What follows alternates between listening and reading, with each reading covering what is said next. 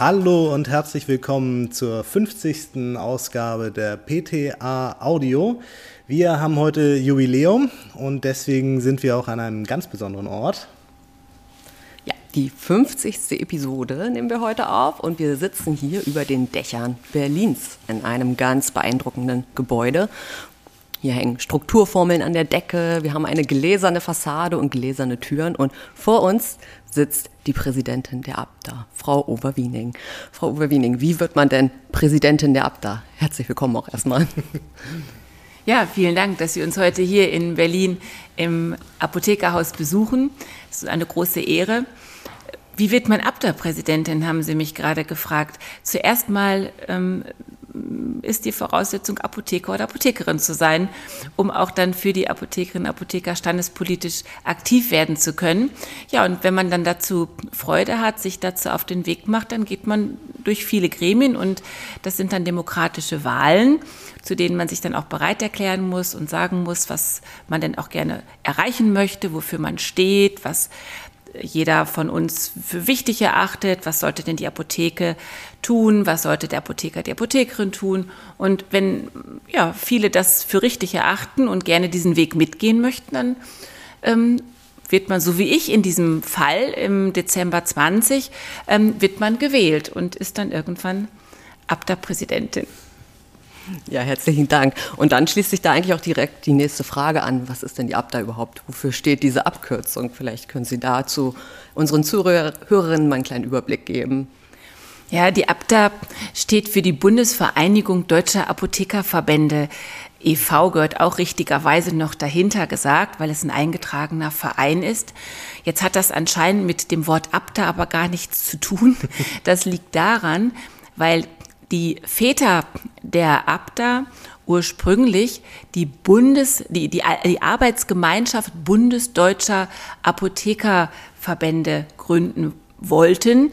Und na, als sie das alles schon so in den Tüchern hatten, da stellten sie fest, Arbeitsgemeinschaft ist das nicht eine zu lockere Bezeichnung für eine wirklich an ganz essentiellen Themen der Apothekerschaft arbeitenden Vereinigung.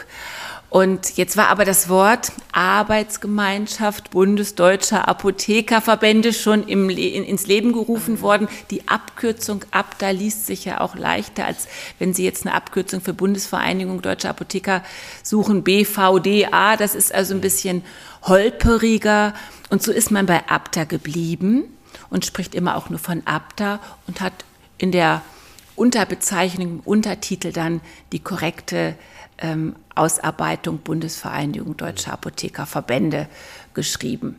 So ist das entstanden. Was macht die Abte? Die Abte ist dafür da, die standespolitischen Interessen der Apothekerinnen und Apotheker in Deutschland zu vertreten, auch Ziele zu entwickeln, Strategien zu entwickeln. Jetzt steht das aber auch in diesem Untertitel nicht so. Da steht ja Bundesvereinigung Deutscher Apothekerverbände. Das heißt, hier in der Abda verbinden sich nicht die 60.000 Apothekerinnen und Apotheker, sondern die sind alle organisiert in ihren Ländern, in den Kammern und Verbänden. Und diese Kammern und Verbände, die man in den Ländern hat, die haben sich überlegt, wir müssten uns doch auf der Bundesebene irgendwie untereinander austauschen. Und das ist dann die ABDA geworden, die Bundesvereinigung der, ich lasse das mal weg, Apotheker, der Verbände und der Kammern. Und dann versteht man auch, ähm, dass nicht jeder einzelne Apotheker und nicht jede einzelne Apothekerin hier bei uns in der ABDA Mitglied ist. Jetzt haben Sie schon gesagt, Sie äh, setzen sich für die äh, Interessen von Apotheken ein. Was macht denn Apotheken eigentlich so wertvoll für die Gesellschaft?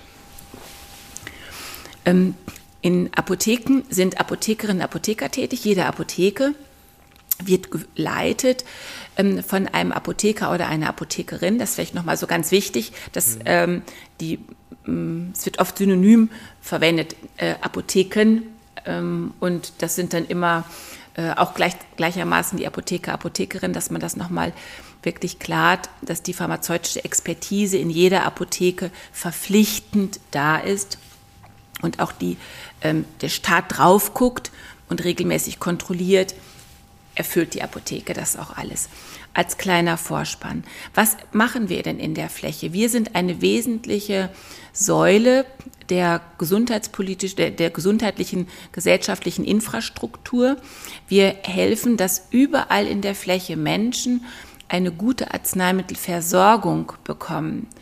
Wir sind verankert in den Flächen, sind ja keine Großunternehmen, sind ja alles kleine Einzelkämpfer und Kämpferinnen. Und äh, man kennt sich vor Ort, man kennt seine Patientinnen und Patienten, man lebt auch in der Nähe. Das ist also auch der soziale, das soziale Einzugsgebiet einer jeden Apothekerin, eines jeden Apothekers, sodass auch die Bevölkerung sicher sein darf, derjenige, diejenige bleibt auch dort und äh, ist auch abhängig voneinander, man ist abhängig voneinander, von dem Umfeld. Äh, das ist also ein ganz, ganz entscheidender Punkt und ich muss das auch erklären als Apotheker, Apothekerin, dass ich mich der Gesundheit der Menschen verpflichte. Ich habe also eine Bundesapothekerordnung, in der steht das geschrieben. Die Apotheker und die Apothekerinnen sind für die Arzneimittelversorgung der Menschen verantwortlich. Damit dienen die Apotheker und Apothekerinnen der Gesundheit eines jeden Einzelnen und der Gesundheit des gesamten Volkes.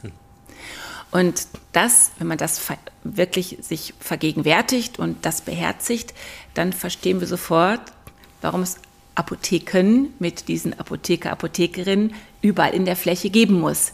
Wir sind die Ansprechpartner, helfen der Gesellschaft, gesunder zu sein. Ja, Frau Oberwieding, wir kommen ja nun von der Berufsfachschule für pharmazeutisch-technische Assistenz. Was ist denn mit den PTAs? Das ist gut, dass Sie das fragen, denn das ist wirklich ein ganz, ganz wichtiger Assistenzberuf. Ähm, so wichtig die Apotheker, Apothekerinnen sind in der Apotheke, wir können das nicht alleine leisten. Das ist ein breites Aufgabenspektrum. Und insofern ist ja auch 1968 der Beruf ähm, des, äh, der PTA oder des PTAs, damals waren es nahezu ausschließlich Frauen, die den Beruf gewählt haben. Heute sind es glücklicherweise auch schon mal einige Herren, die sich äh, entscheiden, PTA werden zu wollen. Und Sie hören es auch, pharmazeutisch-technische Assistenten ähm, sind für uns unfassbar wichtig in der ähm, Betreuung der Patienten, in der Mitbetreuung, in der Erstellung von ähm, Individualarzneimitteln, äh, in der gesamten Orgastruktur, äh, Entlastung da, wo vielleicht Apotheker, Apothekerinnen gerade große Entscheidungen für Patienten oder auch für die Apotheke treffen müssen, können PTA sehr gut assistieren und ähm, für uns auch Aufgaben übernehmen. Also ich kann sagen, eine Apotheke braucht zwingend PTA. Und ich bin sehr dankbar, dass so viele sich auf den Weg machen und auch diesen Beruf erwählen. Ich würde gerne einen großen Werbeblock hier einblenden dafür, dass mehr ähm, Menschen, mehr junge Menschen sich doch entscheiden, PTA zu werden. Es ist ein hervorragender Beruf. Sie haben eine hohe Reputation in der Bevölkerung. Die Menschen erkennen das sehr hoch an, was ähm, die PTA in der Apotheke für die Menschen und für die Apotheke leistet. Sie haben einen wohnortnahen äh, Arbeitsplatz. Sie haben die Möglichkeit, auch in Teilzeit zu arbeiten oder sehr variabel die Arbeitszeiten zu gestalten. Oft ist es gut zu kombinieren mit der Familie. Sie haben die Chance auch, das finde ich ist wirklich auch ein entscheidender Punkt, in einem tollen Team zu arbeiten. Man ist kein Einzelkämpfer, sondern es gibt gute soziale Kontakte auch untereinander. Man bereichert sich gegenseitig. Ich habe die Möglichkeit, mich fortzubilden, dass ich mehr lerne, als ich gestern wusste. Das finde ich insgesamt fürs Leben spannend. Ähm, und natürlich hier auch bei den PTA ähm, nochmal fachlich wie auch ähm, sicherlich sozial. Also ich kann einfach nur einladen. Es ist ein sehr interessanter ähm, Beruf. Ja, vielen Dank, da sprechen Sie uns aus der Seele. Absolut. Genau. So, jetzt haben wir ja gehört, was für einen wichtigen Beitrag die PTAs also leisten.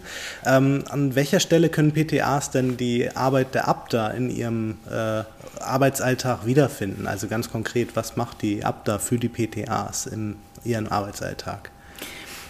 Ähm, das PTA-Gesetz ist in der Tat hier ein bundesweit geltendes Gesetz. Ich hatte das eben schon mal erwähnt. Es gibt die Landesorganisation und die ABDA dann als deren Bundesorganisation, äh, was auch mit sich bringt, dass Bundesthemen eben eher von der ABDA ähm, bespielt werden, erledigt und bearbeitet werden müssen und Landesthemen eher von den Ländern. Und deswegen ist hier auf jeden Fall beim PTA-Gesetz äh, die ABDA genau die richtige Ansprechpartnerin. Wir versuchen einerseits natürlich zu koordinieren zwischen den Ländern. Sie haben in den verschiedenen Ländern unterschiedliche Systeme, wie die PTA-Schulen ähm, konzipiert sind. Werden sie staatlich gut gefördert oder länderweit gut gefördert, müssen PTA viel Geld selber mitbringen, ist es eher in privater Trägerschaft und, und, und. Da gibt es ja unterschiedliche Konzepte. Da versuchen wir hier schon auch eine Plattform zu sein, um hier einander ähm, uns auszutauschen und zu helfen, dass es in den Ländern auch gut funktioniert. Wir waren jetzt beteiligt bei der ähm, neuen Ausbildung äh, der PTA, haben auch hier versucht, runde Tische zu koordinieren, zusammenzubringen, äh, wer eben beteiligt sein möchte und auch sein sollte bei einer Konzeption der PTA-Ausbildung. Jetzt hat auch die ähm, ABDA beziehungsweise die Bundesapothekerkammer, die sich ja innerhalb der ABDA auch ähm, zusammenfindet, die Richtlinienkompetenz bekommen für die praktische Ausbildung der PTA während des halben Jahres Praktikum in der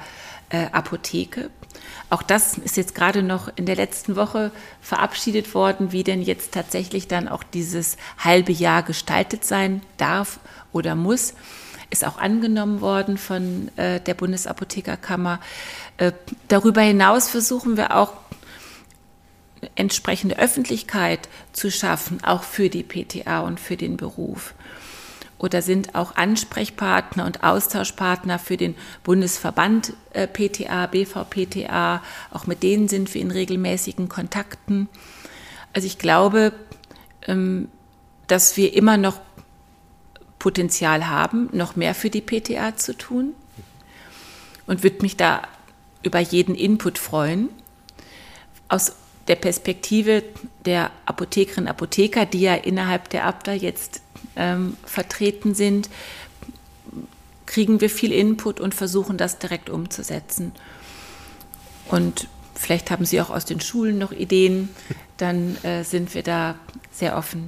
Dann können wir vielleicht auch noch mal einen kleinen Blick darauf legen, was auch hier von Seiten der ABDA so für die Qualitätssicherung auf den Weg gebracht wird. Das ist sicherlich auch für eben gerade die PTA interessant. Wenn man auf der Abda Homepage mal nachschaut, ähm, welche Fragen und Antworten wir da zur Verfügung stellen für alle Themen rund um die Qualität in der ähm, Apotheke, da weiß ich auch von vielen PTA, dass sie da gerne drauf schauen, dass sie da gerne auch ähm, ein bisschen scrollen und gucken und sich da informieren. Oder ab der Datenbank. Das ist auch etwas, das ist natürlich auch für die PTA, natürlich auch für ähm, die Apotheker, Apothekerin wichtig, aber gerade ähm, dieses, der schnelle Zugriff auf die Informationen zu, je, äh, zu jedem Arzneimittel, die ja dann hinterlegt sind in jeder, ähm, in jeder Apotheke, weil ich würde jetzt mal behaupten, jede Apotheke in Deutschland hat die Abda-Datenbank.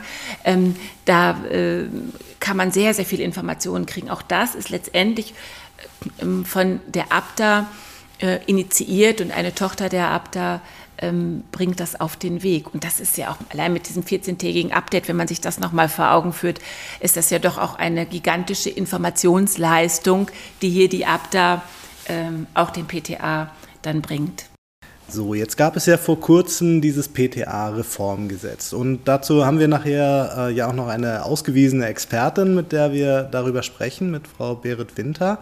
Ähm, aber trotzdem möchte ich Sie gerne nochmal fragen, was ist denn so Ihre, äh, die Entwicklung, die Sie am meisten begrüßen? Worüber freuen Sie sich besonders an diesem PTA-Reformgesetz?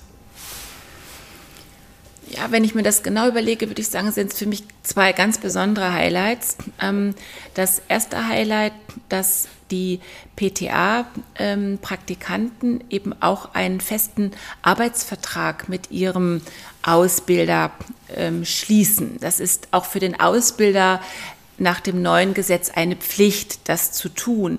Das gibt natürlich eine Sicherheit für die PTA und zeigt auch nochmal, mal, dass diese Ausbildung in der Apotheke einen sehr großen Stellenwert hat und dass äh, sich da auch jemand verbindlich, verbindlich zu einlassen muss. Das ist nicht in die Beliebigkeit gestellt. Das war bis jetzt ähm, eben keine Pflicht, dass wir diesen festen äh, Ausbildungsvertrag machen mussten, mit der auch natürlich dahinter stehen, auch verbindlichen, das möchte ich hier auch nicht unter den Tisch fallen lassen, mit der verbindlichen Vergütung auch, die oder zumindest eine Unterstützung dieser Ausbildung einer finanziellen sagen wir es mal so.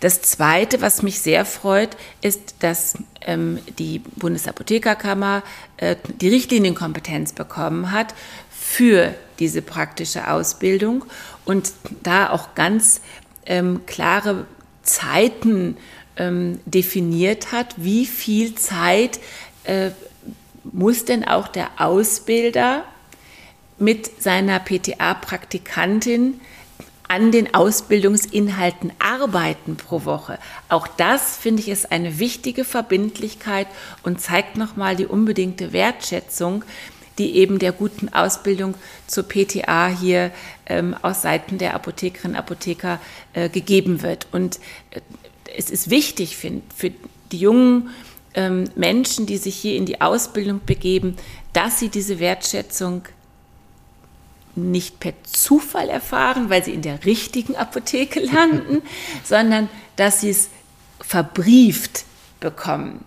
Und vielleicht guckt jeder nochmal so auch auf diese äh, auf diese Entwicklung und freut sich darüber, dass das tatsächlich eine, ähm, eine solche Wertschätzung ist. So ein wichtiger Punkt der PTA-Reform war ja auch die Digitalisierung. Also Digitalisierung soll auch in den Unterricht geholt werden. Ähm, welche Themen der Digitalisierung beschäftigen Sie denn aktuell jetzt hier in Ihrer täglichen Arbeit? Für uns ist die Digitalisierung in der Tat zu einem ganz, ganz großen Thema geworden. Äh, wir hatten immer auch gehofft, dass wir es zu einem großen Thema machen. Aber man muss ganz ehrlich sagen, es ist natürlich auch ein Thema, ähm, was uns aufgetischt wird. Wir wollen es annehmen und davor die Welle zu kommen, ist dennoch sehr anspruchsvoll. Und das elektronische Rezept ist im Moment das allergrößte Thema, was uns beschäftigt. Da hören Sie ja auch in einer großen Dynamik sehr unterschiedliche ähm, Ziele. Es sollte schon zum 01.01.2022 verpflichtend eingeführt werden. Das ähm, hat aber nicht geklappt, nicht weil jetzt Apotheker, Apothekerinnen das nicht wollten oder wer auch sonstig, sondern es ist einfach noch nicht so weit gewesen. Also die ganze Entwicklung ähm, hinkt da ordentlich hinterher. Denn eins muss ja schon bedacht werden. Das E-Rezept geht ja nicht über Try and Error, und dann gucken wir mal, wie wir das noch ausbessern können und vielleicht dann doch noch mal für den Patienten verlässlich hinkriegen. Das muss verlässlich sein. Stellen Sie sich vor, das ist nicht richtig ausgestellt, das fliegt der Patient bekommt ein anderes Arzneimittel, als er eigentlich verordnet bekommen hat. Oder Sie haben die Daten nicht richtig ähm, transportiert über die vielen Schritte, die ja noch auch nach der Versorgung des Patienten nötig sind, um das ganze System dann auch abzubilden, bis hin zur Bezahlung über die Krankenkassen. Wenn die Krankenkassen nicht lesen können, welches Rezept, äh, welches Arzneimittel, oder wenn sie nicht lesen können, welcher Arzt hat es denn eigentlich ausgestellt, dann würden sie es nicht bezahlen, dann würde die Apotheke letztendlich etwas beliefert haben, was sie zu guter Letzt überhaupt gar nicht wieder vergütet kriegt. Also diese ganzen äh, Stolpersteine können ja durchaus so groß sein, dass das Projekt E-Rezept scheitert. Das darf sich natürlich die Gematik, das ist die Gesellschaft, die vom, von der Regierung dazu beauftragt ist, das elektronische Rezept zu etablieren, zu entwickeln und zu etablieren, das kann sie sich natürlich nicht erlauben. Zumal in der Gematik 51 Prozent der Stimmanteile beim Bundesgesundheitsministerium liegen. Also könnten Sie sagen, die Gematik ist damit auch ein, ein Aushängeschild des Bundesgesundheitsministeriums. Hm. Und daher muss das elektronische Rezept fliegen. Deswegen ist es so wichtig, dass es gesichert ist. Jetzt will man es zum 1. September ausrollen. Ob das dann wirklich passt, das wird man sehen. Wir bringen uns da ein und insofern ist es natürlich schön, wenn auch hier die PTA in ihrer Ausbildung ähm, noch mal mehr Digitalisierung vermittelt bekommt, auch was heißt denn Digitalisierung im Gesundheitswesen, die Datensicherheit für die Menschen, wie gehe ich denn dann damit um? Was das Handling mit digitalen Anwendungen betrifft, ist es natürlich toll, dass die jungen Menschen zu uns in die Apotheke kommen, wenn sie denn PTA sind, weil sie es uns mit Verlaub, sage ich jetzt das auch mal über mich selbst, dass sie uns Älteren ähm, helfen, eine größere Leichtigkeit zu entfalten im Umgang mit der Digitalisierung. Nicht, weil wir es nicht wollen, gelingt es dann nicht, sondern wir sind keine Digital Natives, wir sind eben Analogis und wir üben das Digitale. Aber die nächsten ähm, Generationen, aber auch schon die heute in Ausbildung befindlichen oder die seit wenigen Jahren vielleicht fertigen PTA, gehen so selbstverständlich damit um, dass es uns in den Apotheken auch gut tut, nicht nur fürs E-Rezept, sondern für alle digitalen Anwendungen. Und wenn man sich jetzt nochmal die ganze Pandemie in Erinnerung ruft mit den ähm, digitalen Impfausweisen, das war doch eine ganz großartige Leistung, die da aus den Apotheken und ihren Teams in die Gesellschaft getragen wurde. Und da habe ich von einigen Politikern schon gehört, ihr habt das doch digital so klasse umgesetzt. Gibt es nicht möglicherweise noch andere Anwendungen, wo ihr uns helfen könnt, sie in der Fläche umzusetzen, zu transformieren ins Digitale?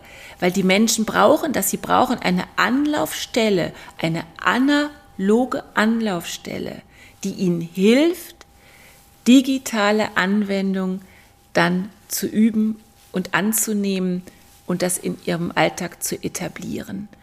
Und da ist auch, glaube ich, nochmal Kreativität, auch insbesondere bei den PTA gefragt. Bringen Sie bitte Ihre Kreativität diesbezüglich in die Apotheken die Apotheken können das gut gebrauchen und dann kriegt man das gemeinsam als Team gut in die Zukunft getragen. So, jetzt ist dieses E-Rezept aber natürlich noch ein weiterer Schritt rein ins Digitale.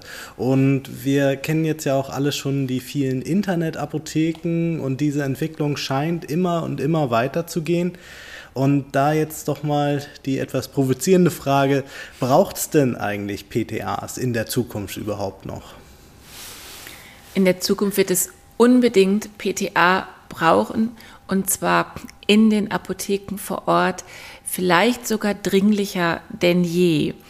Ich möchte ein kleines Zitat geben von Stephen Hawking, den kennen sicherlich viele, äh, ein Physiker, der sich sehr intensiv mit dem Weltall und mit allen ja, Zukunftsthemen beschäftigt hat. Und er hat gesagt, er habe noch eine Hoffnung, bezüglich des Überlebens der Menschheit, sofern den Menschen es gelänge, ihre Empathie zu erhalten. Und wie will ich empathisch sein über den Bildschirm, über eine Kachel? Das gelingt nicht. Der Mensch braucht das direkte Gegenüber. Und das ist ja auch das, was PTA auszeichnet, wenn Sie einem Menschen in der Apotheke direkt gegenüberstehen und der löst dort gerade sein E-Rezept ein, was dann ja ganz selbstverständlich zur Apotheke vor Ort gehört, wie heute das Rosa-Rezept. Das wird keine Frage mehr sein.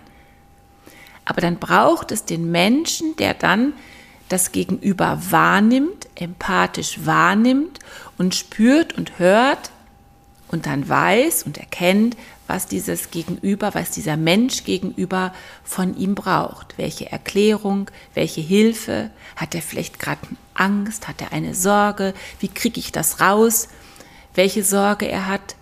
Und das ist das, was in der Zukunft nötiger sein wird denn je. Und daran zu arbeiten, das ist der richtige Weg, um dann gemeinsam eben Apotheke zu machen, gemeinsam die Apotheke in die Zukunft zu tragen und für die Menschen in der Fläche eine verlässliche, und jetzt wiederhole ich es nochmal, empathische Versorgung zu leisten. So, dann kommen wir nochmal zum aktuellen Themenblock. Wir haben äh, Mai 2022 äh, und äh, es steht im Raum eine Cannabis-Legalisierung. Und jetzt wäre meine Frage an Sie, wie steht die ABDA dazu? Und äh, halten Sie das für sinnvoll und welche Rollen könnten Apotheken da spielen? Die Cannabis-Legalisierung ist für die Apothekerinnen und Apotheker tatsächlich ein zweischneidiges Schwert. Wir haben uns auch in den Gremien schon damit befasst und an der Länge der Diskussion ähm, konnten wir sehr, sehr deutlich erkennen, ähm, wie schwierig es für uns ist, ähm, das in eine ganz einfache und klare Aussage zu packen, wie wir das sehen. Wir sind nämlich in einem Zielkonflikt. Wir ähm, können ja als Heilberufler und Heilberuflerinnen nur sagen, wir sind der Gesundheit verpflichtet. Alles das, was wir tun, soll der Gesundheit des Einzelnen und der Gesundheit des ganzen Volkes, ich sagte es ja ganz zu Beginn schon mal, dienen. Wie kann ich der Gesundheit dienen, wenn ich jemandem etwas abgebe in meine Apotheke, ähm, was eine doch recht hohe Wahrscheinlichkeit von gesundheitlichem Schaden mit sich bringt?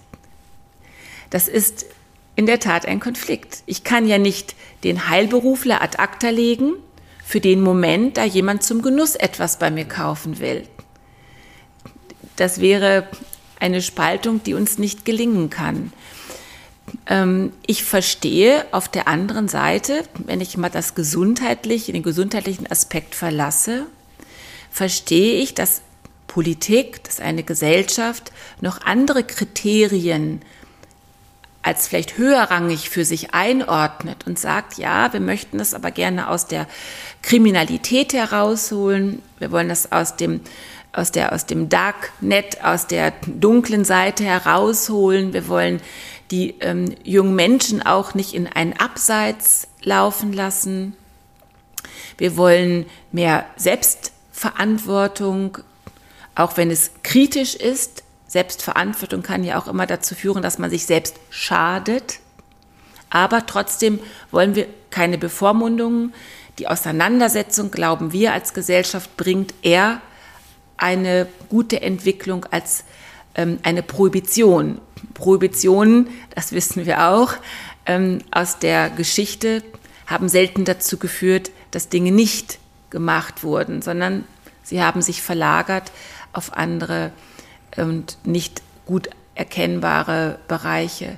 Dazu kommt, dass der Staat sich auch möglicherweise sagt, hm, das Geld, was da sozusagen kriminell verdient wird, warum können wir nicht auch mit einer gewissen Steuerzahlung partizipieren? Und das könnten wir auch wieder ins Gesundheitssystem stecken. Ich weiß es nicht, was der Staat sich dabei denkt. Nur das sind all die Überlegungen, die wir eben auch angestellt haben. Und dann entscheidet eine Gesellschaft, ich will es legalisieren lassen, aufgrund dieser Güterabwägung.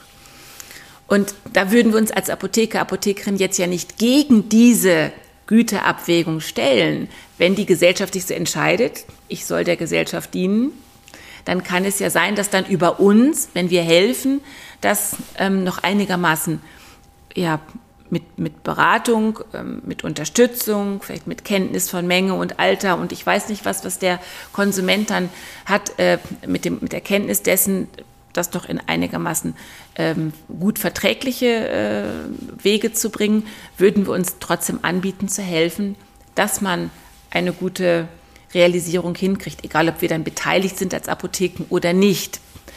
In dieser Phase sind wir jetzt. Also die Politik hat den Kontakt zu uns auch gesucht. und ähm, will im Laufe dieses Jahres auch dieses Gesetz auf den Weg bringen. Wir werden uns damit einbringen, was sicherlich auf keinen Fall passieren darf und auch nicht wird, da bin ich ganz sicher. Ähm, es wird nicht so sein, dass Apotheken einen Kontrahierungszwang haben und Cannabis abgeben, zu Genusszwecken abgeben müssen. Das wird auch für PTA, dann wenn es denn so käme, eine Herausforderung. Ich habe von einem, der ambitioniert ist, einen solchen Cannabis-Shop mal zu eröffnen, ähm, gehört, es ginge nicht darum zu beraten im Hinblick auf Risiken, sondern es ginge eher darum zu beraten im Hinblick auf, was ist für welche Gelegenheit der richtige Stoff. Ist das jetzt eher der oder der und ähm, be besser rauchen, besser anders einnehmen, ähm, besser backen und wie wirkt es denn? Und da bräuchten diejenigen, die dann in so einen Shop kämen, die erfahrenen Konsumenten. Gut, das wird man dann vielleicht jetzt bei den PTA und bei uns nicht finden. Insofern bin ich gespannt und ja, werde alle Expertise versuchen einzubringen, aber auch deutlich zu machen, dass dieser Zielkonflikt für uns ähm, tatsächlich einer ist. Liebe Frau Oberwiening, zum Abschluss würde uns noch ganz brennend ein Highlight, ein persönliches Highlight aus der letzten Zeit, aus dem vergangenen Jahr vielleicht interessieren. Ja, ich bin ja tatsächlich erst seit 1.1.21 ähm, Präsidentin der ABDA. Überhaupt es geworden zu sein, ähm, erfüllt mich natürlich mit großer Dankbarkeit und das ist ein großes Privileg, an dieser Stelle für die Interessen der Apothekerinnen und Apotheker einstehen zu können. Und vor dem Hintergrund war es mir natürlich eine ganz besondere Ehre und ein wirklich irres und für mich ja dann auch aus der Perspektive erstmaliges Erlebnis, ähm, der Apothekertag 2021.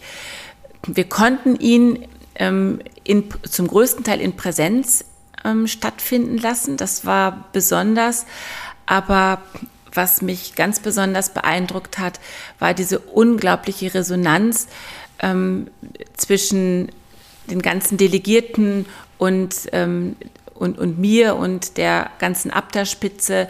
Also da habe ich so viel Energie mitgenommen, dass da so viel positives Feedback kam und alle in Aufbruchstimmung waren und alle sagen, ja, wir glauben an unsere Zukunft und werden sie gemeinsam gestalten. Wir arbeiten zusammen gegen die Trivialisierung des Arzneimittels und wir werden die Apotheke modernisieren. Wir nehmen die Herausforderung der Digitalisierung an und es ist genau richtig. Wir sind die wesentliche Säule in der gesundheitlichen Infrastruktur. Das hat alles sofort verfangen. Das war sofort in den Köpfen und den Herzen der Kolleginnen und Kollegen.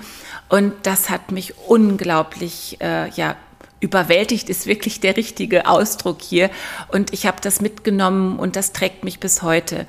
Und auf dem Weg dahin war dann folgerichtig im Januar 22 die Verabschiedung des Upgrades des Perspektivpapiers Apotheke 2030. Auch da haben wir das mit einer Wucht nach vorne gebracht, also die Strategie, wo wollen wir hin? Und ich freue mich sehr, dass die Kolleginnen und Kollegen diesen Weg so mitgehen.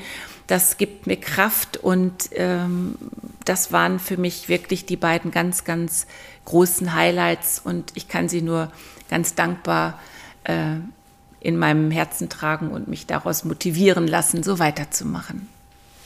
Herzlichen Dank, auch herzlichen Dank, dass wir hier sein durften und mit Ihnen sprechen durften, Frau Gawidling. Ja, sehr schön. Vielen Dank.